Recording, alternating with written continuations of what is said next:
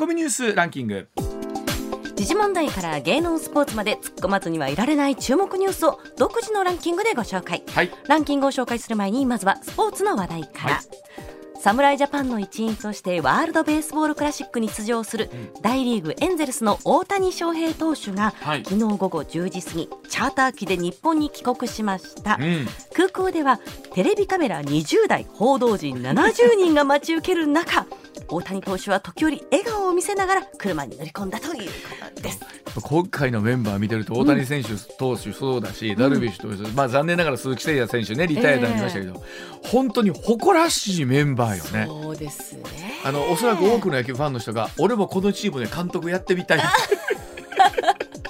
ほんまですね。やれるもんならやりたいですね。本当に夢のようなメンバーがどんな戦いになるのか楽しみですね。はいはい、さあ続いてはですね、日本高校野球連盟は昨日、今月18日に甲子園球場で開幕する春の選抜高校野球大会で、うん、マネージャーなどの女子部員が試合前にノッカーを務めることを承認しました。うん、21世紀枠で選出された徳島の城東高校は部員が少なく、うん、女子部員が普段の練習でもノッカーをしていて、うん、甲子園でも同じようにノッカーが務められないかという学校側からの要望に応えたものということです。まあ、本当このあたりが柔軟になってきたというのはとてもいいなと思うんですよね。まあ、もちろんこれ普段からやってらっしゃるからっていうこともあるんですけれども、はい、こうやっていろんな人がやっぱ参加できる大会になってるといいなと本当思いますよね。本当そう思います。それではニュースランキング参りましょう。はい、まずは第5位。2020年のダイヤモンドプリンセスでの新型コロナウイルス集団感染を境に停止されていた外国のクルーズ船の受け入れが3年ぶりに再開され、はい、昨日ドイツの船会社のクルーズ船が静岡県の清水港に入港しました。本当に3年ぶりっていうのがもう去年今年にかけての一つのキーワードなんですけど、まあ、今年卒業式とかもそうですけど、初めてマスク取ってとかね、そうかこういうのを3年ぶりかという感じをね感じます。はい、さあ続いて第4位です。新型コロナウイルス感染症が5類に移行することに伴い政府が検討している見直し案では、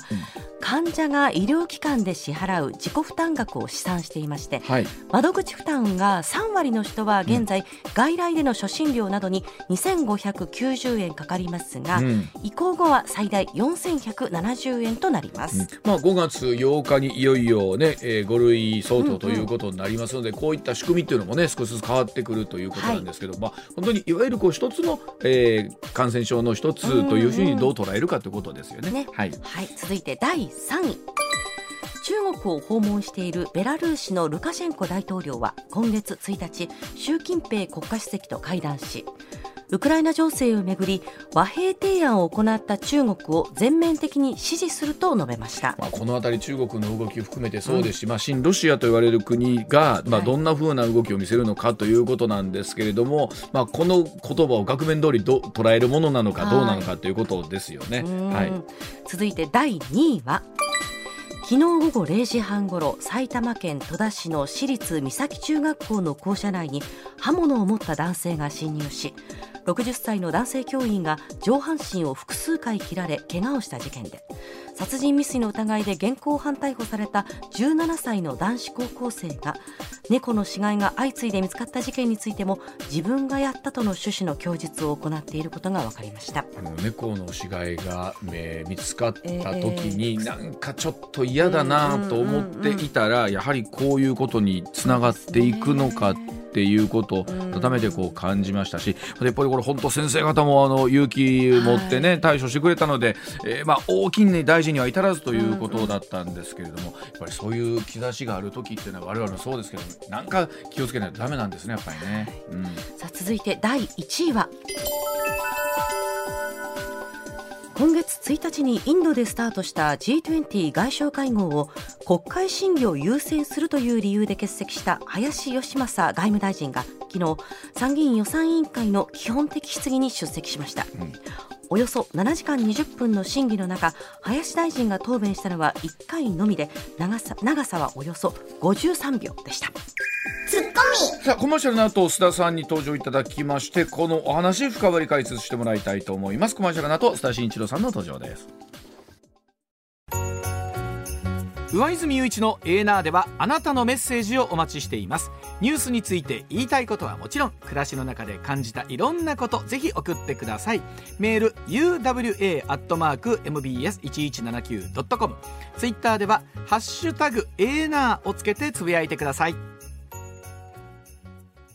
時刻6時23分回りました。ここからは須田慎一郎さんでございます。須田さん、おはようございます。はい、おはようございます。今週もどうぞよろしくお願いいたします。よろしくお願いします。はい、お願いします。まずはこちらからです。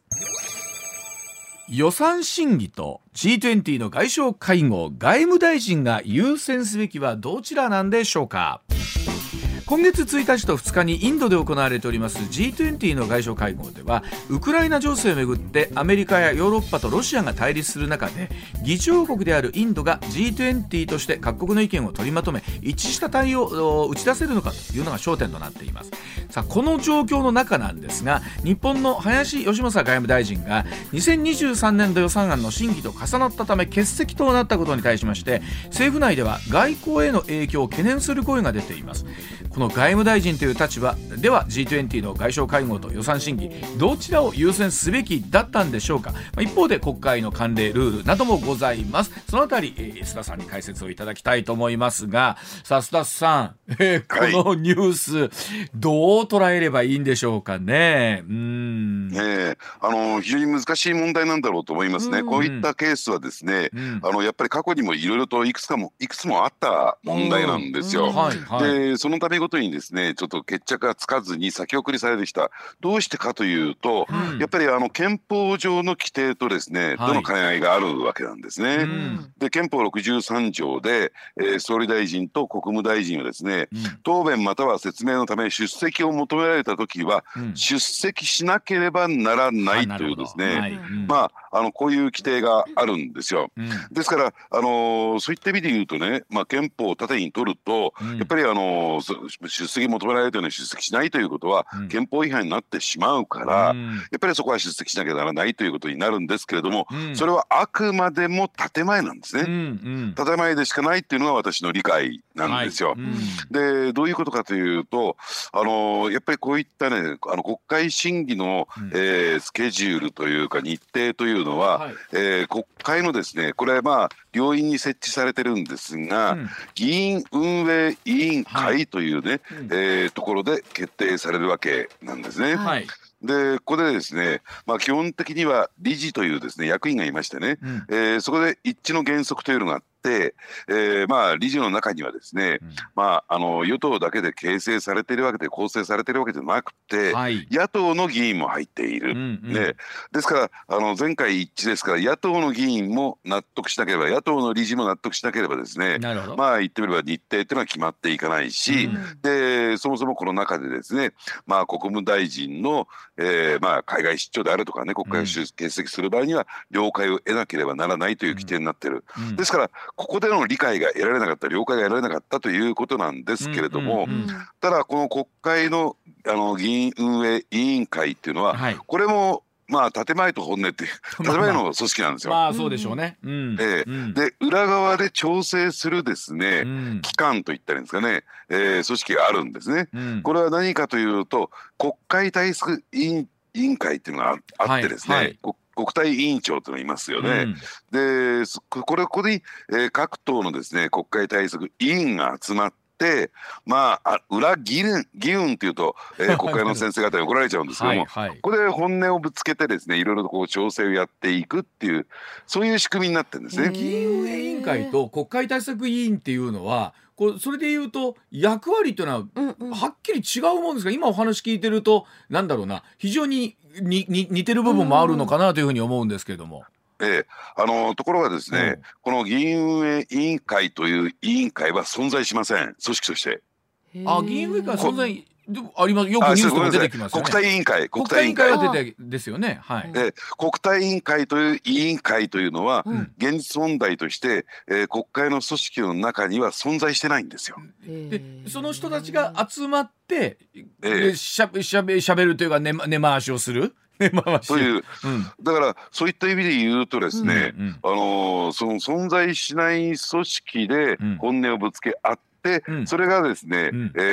建前のですね議運委員会に反映させていくという、これ二重構造になってるんですよ。これでいうと今回のお話とかっていうのは林さん自身は、どうしたかったんですか、気持ちとしてはね。気持ちとしては林外務大臣は。いや、もちろんですね、この G20 の外相会談に出席したい外務省もそうということですよね。でとはいえですね、先ほど申し上げたように憲法上の規定もある、そしてもう一つはですね、これが、予算案の審議、しかも基本的質疑というですね、冒頭の予算個別のですね予算案の審議に入る前の基本的質疑というね、非常にこう重要度の高い、まあやり取りですから、そこはですねやっぱりまあ言ってみれば国会サイドとしては出席してほしい。でも、先ほどニュースあったように、結局事前にほら質問の内容も来るわけですよね。まあまあもちろんそのどのタイミングね来るのはっていうのはあるんでしょうけど、結局7時間いてはってわずか1分53秒、それは、それこそ言われてるように、じゃあもともと質問として来てるんだから、まあ、総理が代弁するとかっていうわけにもこれはいかんもんなんですか。いや、ですからですね、やっぱりどうなんでしょうね、これはズバリ言っちゃいますよ。ズバリ言っちゃってください。予算委員会というのは、NHK によって全国中継されてますよね。はい、されます。でそうするとですね、普段目立たない野党の国会議員にとって、まあ与党もそうかもしれませんけどね、要するにやっぱり最大の見せ場なんですよ。まあそうですね、そうですね、地元の有権者あるいはね、まあいろいろな支援者に対してですね、最大の見せ場、そこで自分が、大臣に対して質問をしている姿を見せるというのが晴れ姿なんですよ。晴れ姿ですね。でそうすると何を質問しようかなとこう考えている中で、じゃあ外務省に関する外交に関する質問、ね、安全保障外交に関する質問で、バーンとね、外務大臣に質問をぶつけている、自分の、ね、一番の晴れ姿を演出する。そこにどうですか、上泉さんが例えば質問者になって、いやいや大臣いないんで副大臣が出てきましたっつったら、ちょっと前さ俺さ地元に顔向けできないじゃんみたいな。いてるわ会社でも俺言ってやったんだよとかね、もう上司とかもう言ってやったんだよって誰を思い浮かべてるんですか。そういう人言ってた。でも本人の前になったら意外とペコペコしてるとかってあるじゃん。もうそんなことでしょ。もうなんか言ってやりたいなんでしょ、その国会で。でところが相手が副大臣が出てきちゃうとなんか軽く見られたんじゃないか、うちの先生軽く見られたんじゃないかみたいなところになるから。例えば国際社会での日本の存在感とか、そのちゃんとね協力とかね、そういうのどうなんでしょうね。そうなんですよ。ですから今ね、西村さん言われたようにですね、今年は、G7 が開かれますよね、広島でサミットが開かれますよね、でそれに先立ってやっぱり、日本というのはこの G20 の中でね、存在感を示して、そしてサミットにつなげていきたい、でなおかつ今回はインドが議長国ですから、今年の日本の外交の課題というとですね、やっぱりそのインドとの連携というのを非常にこう重視してるんですね。特にですね、ロシアのウクライナ侵攻というのが、非常に大きな外交テーマ、これは別に日本だけじゃなくてですね、世界的な大きなテーマになっている、そういった中で、インドというのが、まあ、第三国といったんですかね、まあ、西側にも完全に組みしていないし、だからといってロシアとの関係にずっぽりというわけでもない、ね、とはいえロシアとの関係も密接だ、そのインドをどうこちらの側に引き寄せてくるのかというのが、大きな外交的な課題で、それをですね日本として大きな役割を果たして G7 につなげたいということであるならば、インドのメンツも潰すわけにいかないし、重視してますよとそこへ行っていろいろとこう議論していく。しかもそこには、中国ロシアの外務大臣もいますよということで言うから考えるとですね、非常に大きな意味合いの持つ、G20 ではないかなと思いますね。でも今のお話だけこう聞いてると、林大臣は行きたいと言ってっていうのは少なくとも1台だったとするならば、これ行かせなかったのはこれ野党側ってことになるわけですか。それともでも自民党内でもいやいやなのか。いや、ですからそういった意味で言うとですね、先ほどの議員運営委員会、そして国会対策委員会、国会対策委員会と本音の話をしている、その中でやっぱりね、与党が野党を説得しきれなかったっていうところが私はあるんじゃないのかなと。そうなるとこれ、この野党側もね、嫌がらせ、仮にそうだったとしたらですけど、嫌がらせ感出てまいりますよね。ですからそういった意味で言うとですね、これがこうやって大きなニュースとして取り上げられて、野党に対する批判も出てきている中でね、でこれに引き続いてクワッドってありますよね。クワッド今度でそれについてはじゃあそっちは出席していいですよ、そうですね。今回もうインドに向けて出発されるということだそうですね、林さんもね。だからそういった意味で言うと野党もちょっとやりすぎちゃったかなっていうね、感もあるんじゃないかなと。でも多分こういうのじゃあこれを受けてで例えば、そのケースバイケースにもあると思うんですよ、もちろん。で次回以降こういうことがあった時に国会のルールみたいなものっていうのが融通きくようになってくるのかってのはどうなんでしょうね。なってきません。これは、駆け引きの、野党と、与党のですね、駆け引きですから、ですからやっぱりですね、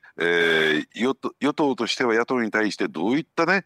なんていうのかな、お土産といったらいいんですかね、プレゼントを出すことができるかどうかというところに勝ってるし、野党としてはですね、やっぱりそこはですね、自分たちの存在価値だって考えてみてくださいよ。もうすぐ統一地方選挙にプラスアルファして、4つのですね、衆議院の補選が行われるわけですよね。でしかもですね、この予算案の審議というのは、衆院優先で野党のね、見せ所ってほとんどないと言われている中でスムーズにこれ、ね、今までスケジュールが消化されてきちゃったんですよ。そうすると 年度内に成立することはもうこれは日を見るのは明らかなわけですよね。でそうすると見せ場もないまま野党はですね、そういった重要な選挙に突入していかざるを得ないんですよ。でもこれは仮にこれ重要な見せ場やったんですかね。そうかいう質問をするという見せ場ということですね。大臣に対してで強く与党に出る、政府に出るというね、野党の見せ場ですよ。なんかでもそれこそ林さんがG20 出席してて、合間でオンラインでその質問にこうしっかり答えますよ、G20 も出ますよって言ったらなんか両方できそうって思っちゃうんですね。こんだけコロナ禍でオンラインが進んだらと思うんだけど、国会の中で今西村さん言ったようなところってのはまだ全然議論にもなってないんですかね。なってますの実際。いやだからそのあたりがですね、非常にこう曖昧になっていて、今オンラインって話出ましたけども、外交っていうのはですね、ただ単純にですね、公式の場所で顔と顔を合わせてオンラインでやることだけじゃないんですよ。それ以外のところでちょっとした休憩時間に少し立ち話をしてみたりとか、そういうですねところも必要ですから、やっぱり本人がですね自ら足を運んでっていうことをやらないと本音の外交はできないと思いますね。だから逆にその G20 に出席して国会をオンライン、国会をオンラインですからそれで十分私はいいんじゃないかなと思うんですよね。その議論みたいなのっていうのは今どうなんですか。具体的に上がってたりしてるんですかね。国会も例えば少なくとも委員会はオンラインでの出席がみたいなことっていうのは。でもそうするとね、オンライン相手の外務大臣とやり取りしても野党としてはどうなのかなっていうね。結局そういうことか。あとガーシー議員がね OK になってくるっていう、なんか余計にややこしいことになりますもんね。この国会はおっしゃる通りなんか出席っていうのが一つなんかよくも悪くもテーマですよね。片やもう帰ってこいと言ってもなかなか帰ってこないっていう。確かに今国会の流行語大賞になりそうな。なんか出席です。それこそちょっとお話ずれますけど、須田さん、ガーシーさん議員は帰ってきはるんですよね。帰ってくると思いますね。これはね、ですからこれはですね、下手をすると要するにこれ段階ステップ踏んでるんですよ。でこのね陳謝というのを国会でやらないとなるとですね、次はですね場合によっては除名という話があるって言いますよね。出ていく。そうすると国会議員を辞めなきゃならないという状況にもなりかねないということから考えるとですね、やっぱりここは出席をしといてね、言ってみれば陳謝をした方が議席を守るというね、もちろん議席をこれ失っても比例ですから、NHK 党は失うわけではないんだけれども、元国会議員という肩書きはもう生涯残るわけですよね。ただその肩書きをしばらくもう少し持った方がプラスを考えたんでしょうね。ここはね、なんかどうなんでしょう、僕全然わかんないですけど、今までのこう言動とかを見たときに、うん、なんか素直にその陳謝文、謝罪文になるものを読めはんのかどうかっていうのがね、どうなのかなと、どんな感じなのかなと思ったりするんですけど、ね、いやそこはですね、一つ仕掛けが私はあるんじゃないのかなと。でそうするとですね、やっぱりガーシー議員のですね、はい、キャラクターとは真逆のことをやらなきゃならないという状況になりますから、本人としてはですね、今後の展開考えていった時で、そこは全くプラスにならない、だとすると、そこはですね、出された本の名前そのもののズバリになるんですが、死なばもろともどじゃないけれども、ね、そこで一つですね、大きな爆弾を炸裂させることになるんじゃないかなと私は思いますけどね。これで言うとね、なんかそういう形で国会がまだ注目されて、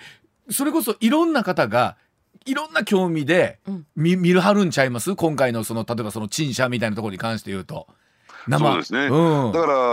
こういったね、お話をさせていただくと、国会って建前というか表面的な動きじゃなくて、その裏の動きでいろいろ決まっていくんだなと。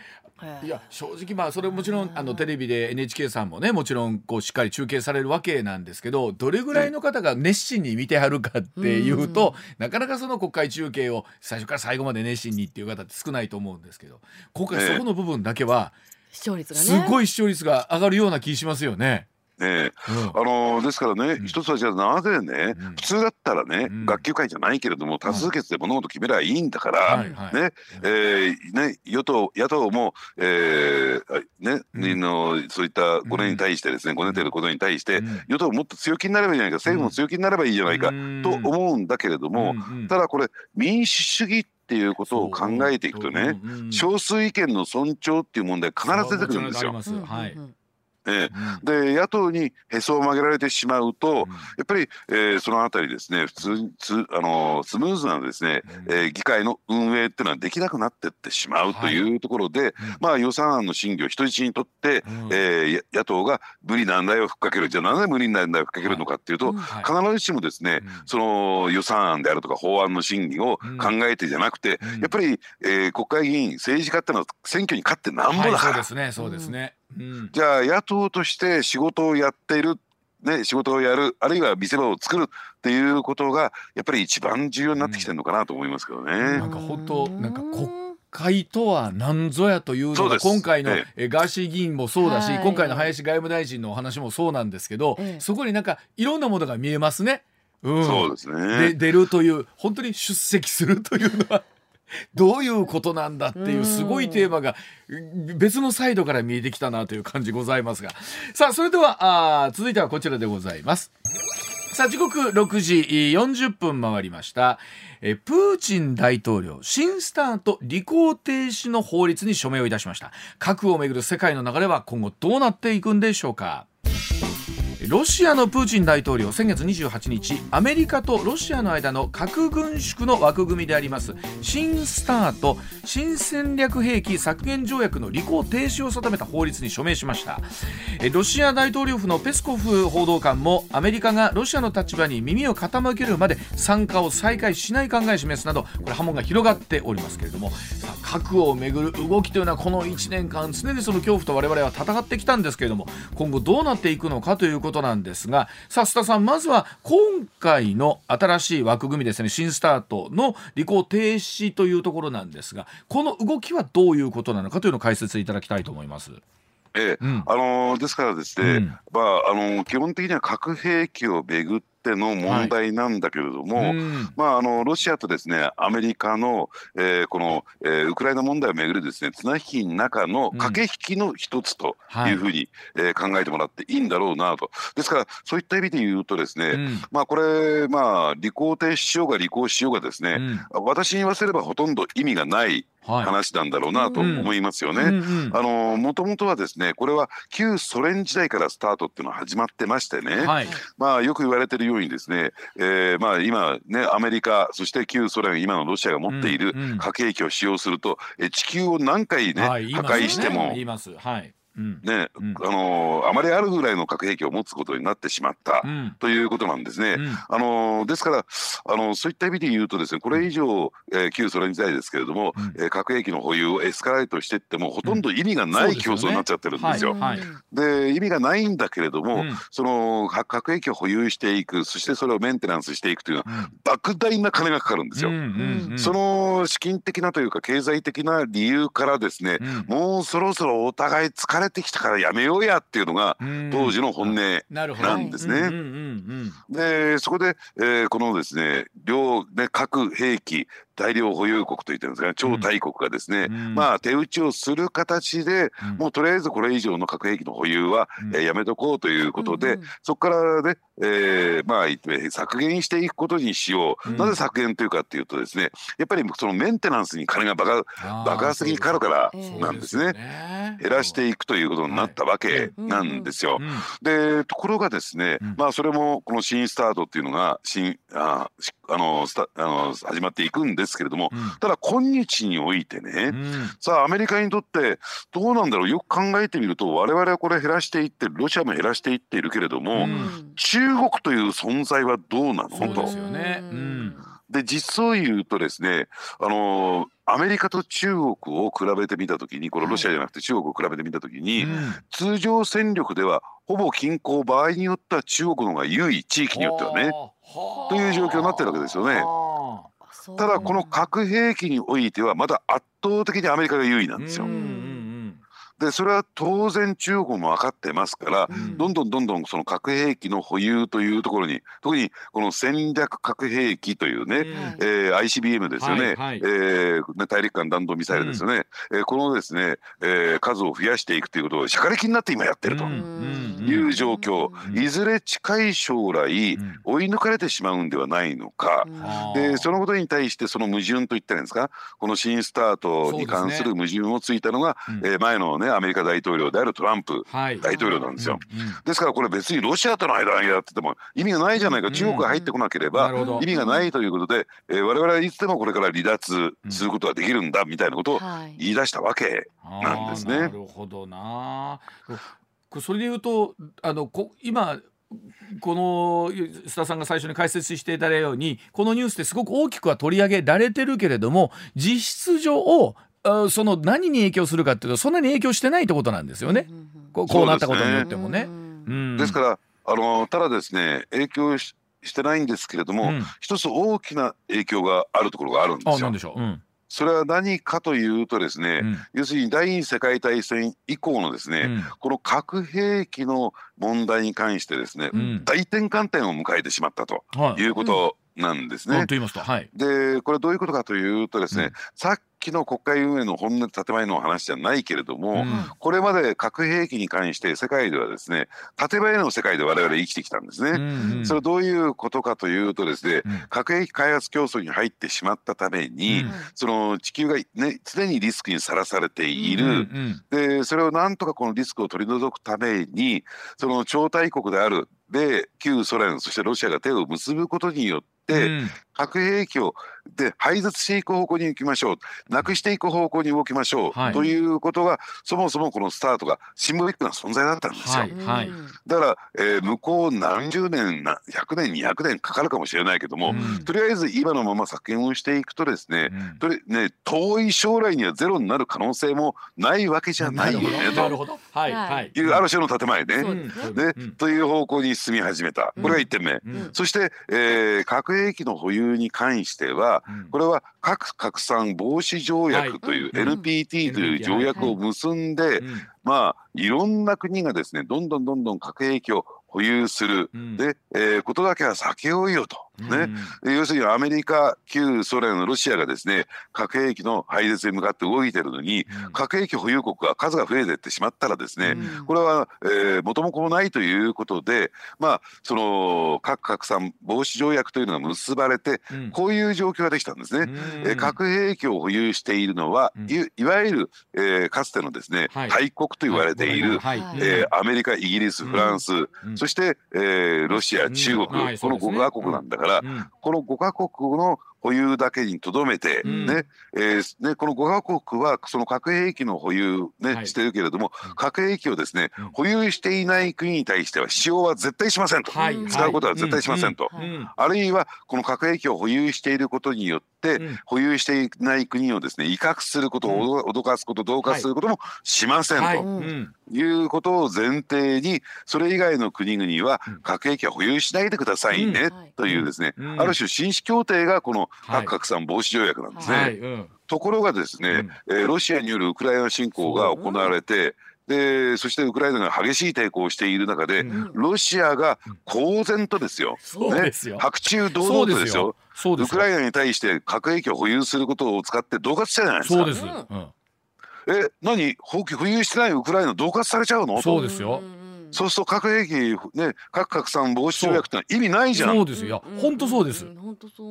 ああいう状況になると私たちの国々も、核兵器保有しようじゃないかという動きになってしまったんですよ。だからこれ第二次大戦後にね、それこそできたこの枠組みの中で、本来そうだったのに結局いやあんたやっぱり辛いとこがそうなって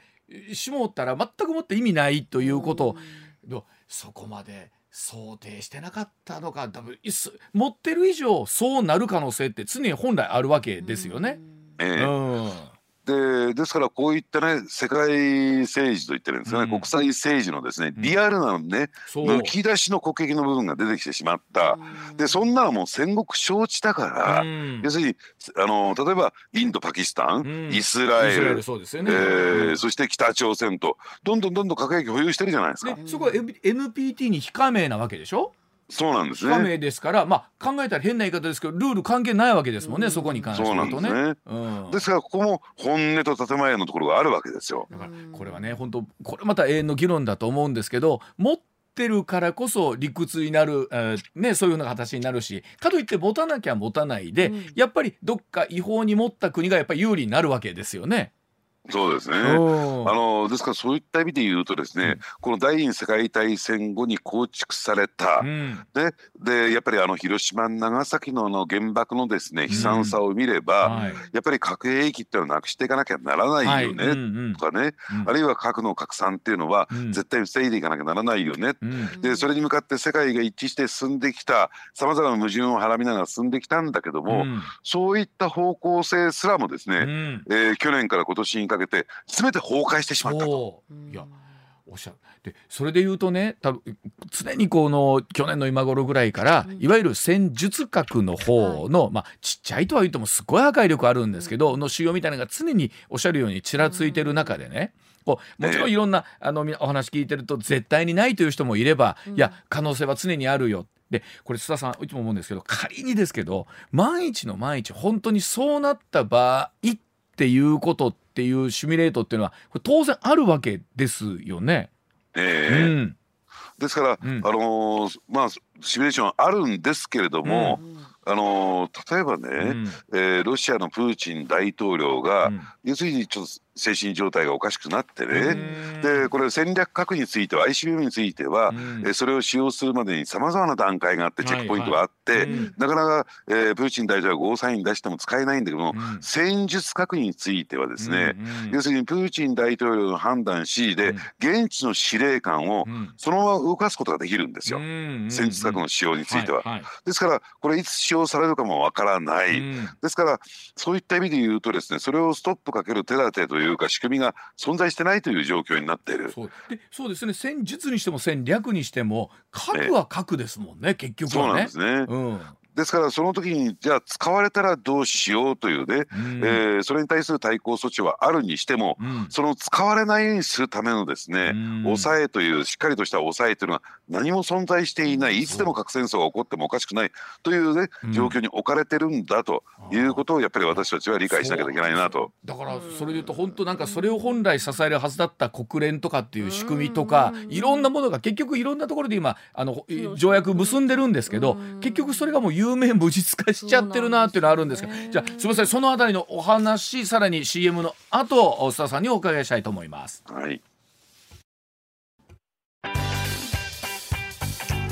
上泉雄一のエーナー MBS ラジオがお送りしています。安田さん、そうやって思いますとね、NPT 自体が、本来ならその5つの大きな国が、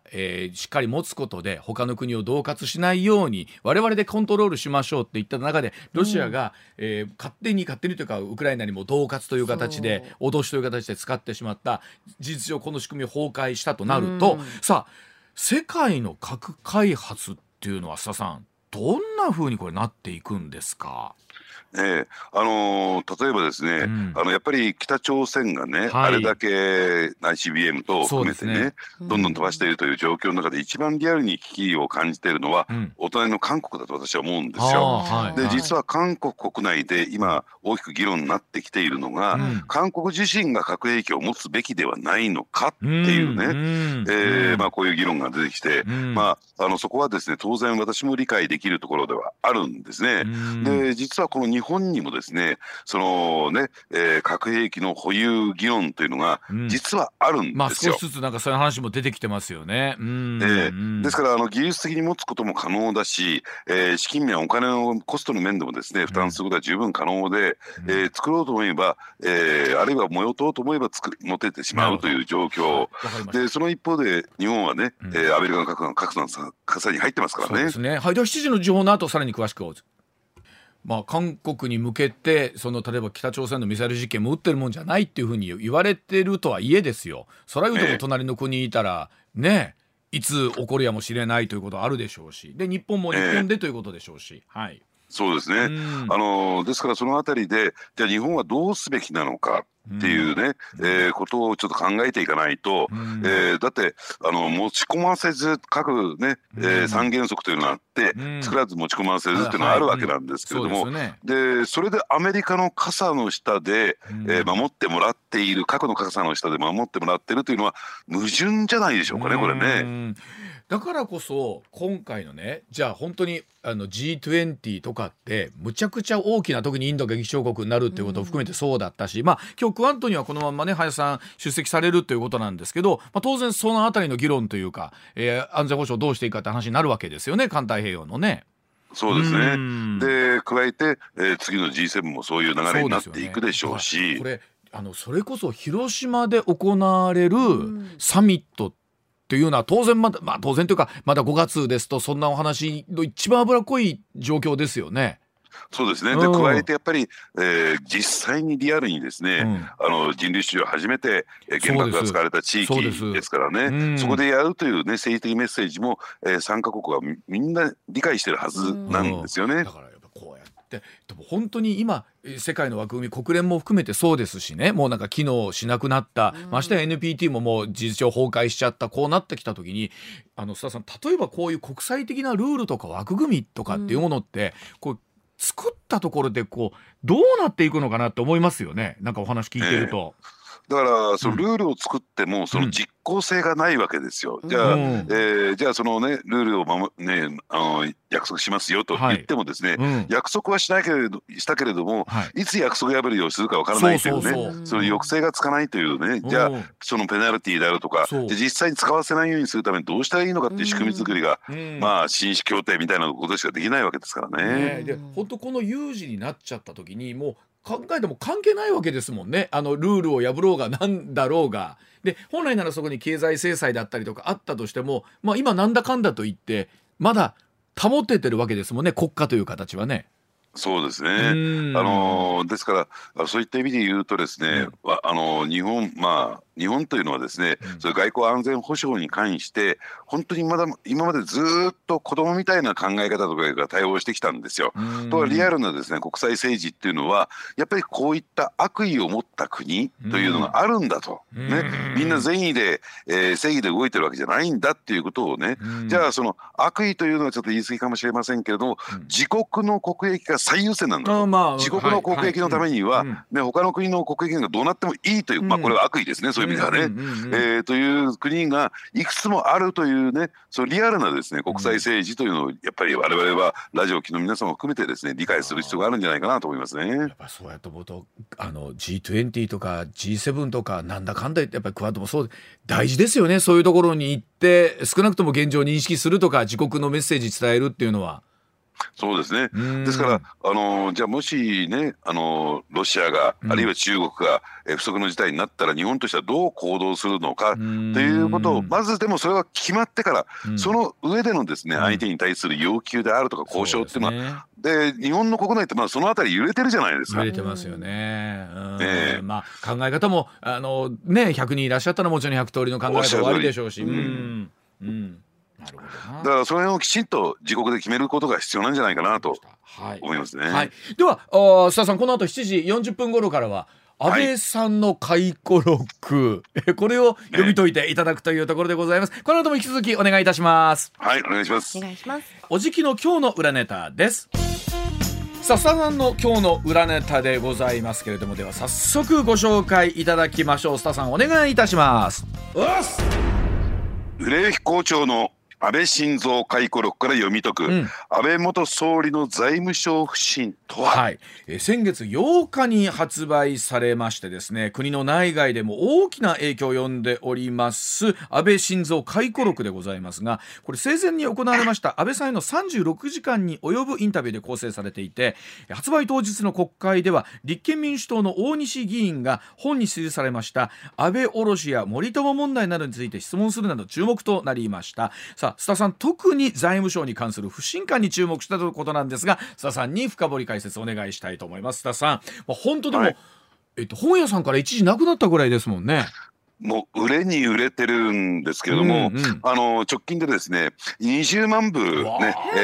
発刊されたということなんですけどね、梅田のですね紀伊國屋書店でもこれ平積みになってます。そうですよ。昨日も売ってました。もう平積みでした。はい、でまあこれをそしてですね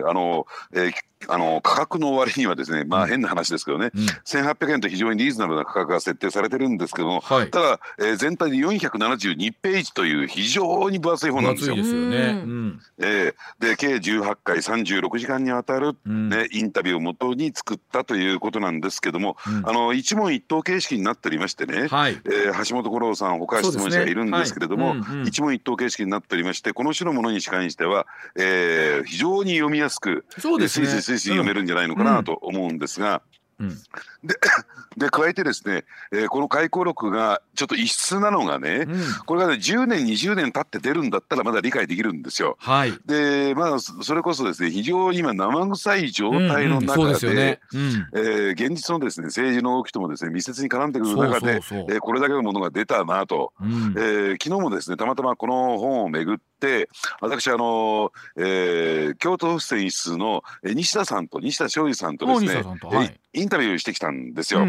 ただまあそのインタビュー以外にも話盛り上がっちゃって1時間半ぐらいこの回顧録でね個別に話をさせていただいたんですけれども西田さんのこの本が出たっていうのは非常に驚きで私申し上げたんです。最終的にはですね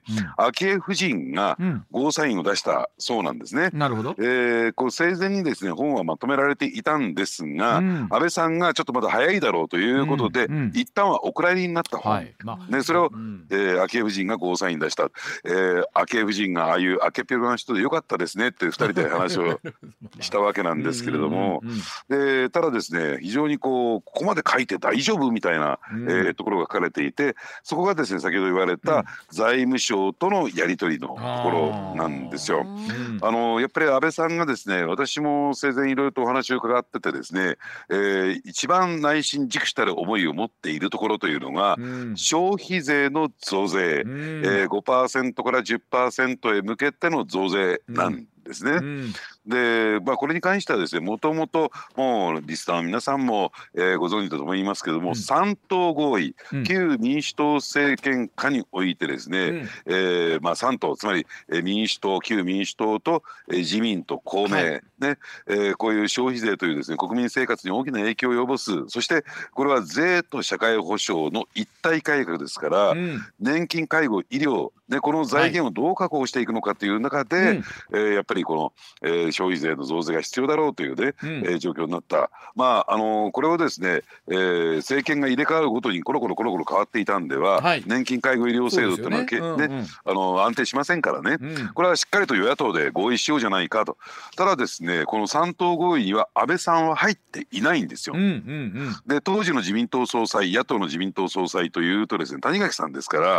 安倍さんの知らないところとか関与しない、タッチしないところで、その3党合意というのが結ばれた、ただそれをいざ実行しようとしたならば、その最高責任者というのが安倍さんになってしまった、安倍さんとしては増税したくない、その前にやはり、日本経済の立て直し、デフレからの脱却というのが大事だろうというところで、このあたりですね、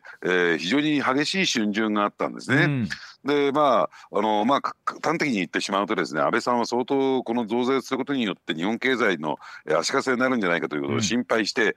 財務省といろいろやり取りをやってた、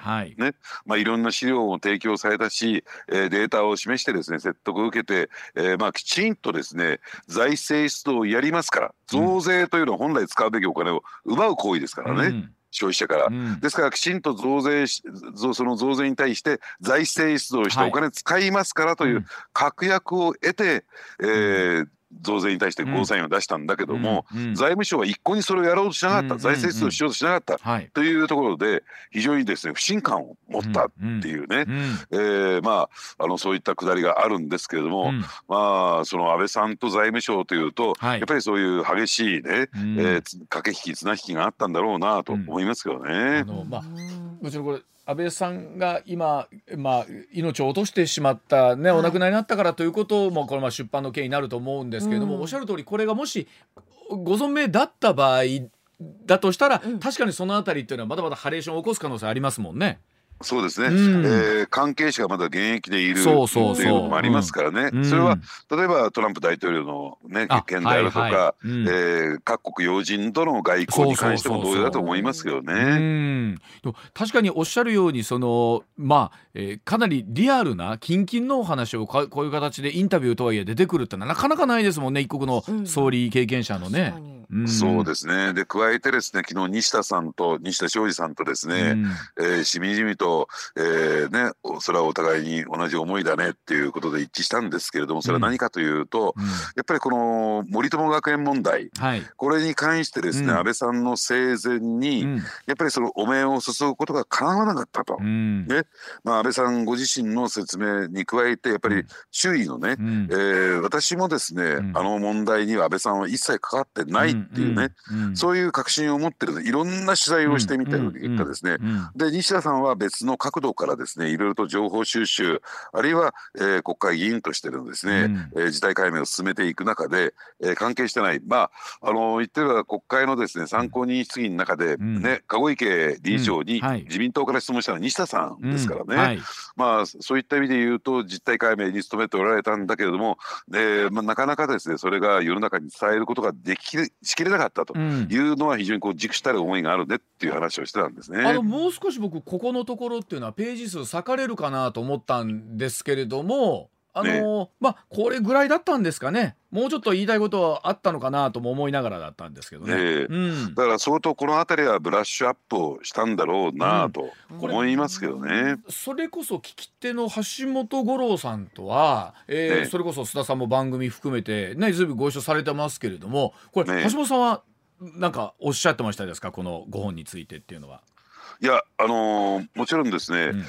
それまでの、橋本さんずっと取材をされてきた人ですから、その裏付けになるように、そして知らなかったことやなんかをですね、随分と出てきたなっていうことは言っておられましたね。そうでしょうね。で加えてやっぱりこの、もともとその先ほど申し上げた森友学園問題というのが、これも財務省不信に輪をかけていくことになるんですよ。でやっぱりですね、これはその西田さんも橋本さんもおっしゃられたんですけども、やっぱりこの財務省のね、事情で安倍さんというのは繰り返しになりますけどもね、籠池理事長と一度たりとも会ったことないんですよ。で、そしてですね、もともと問題だったのは、その森友学園、香川池理事長がですね、要するに、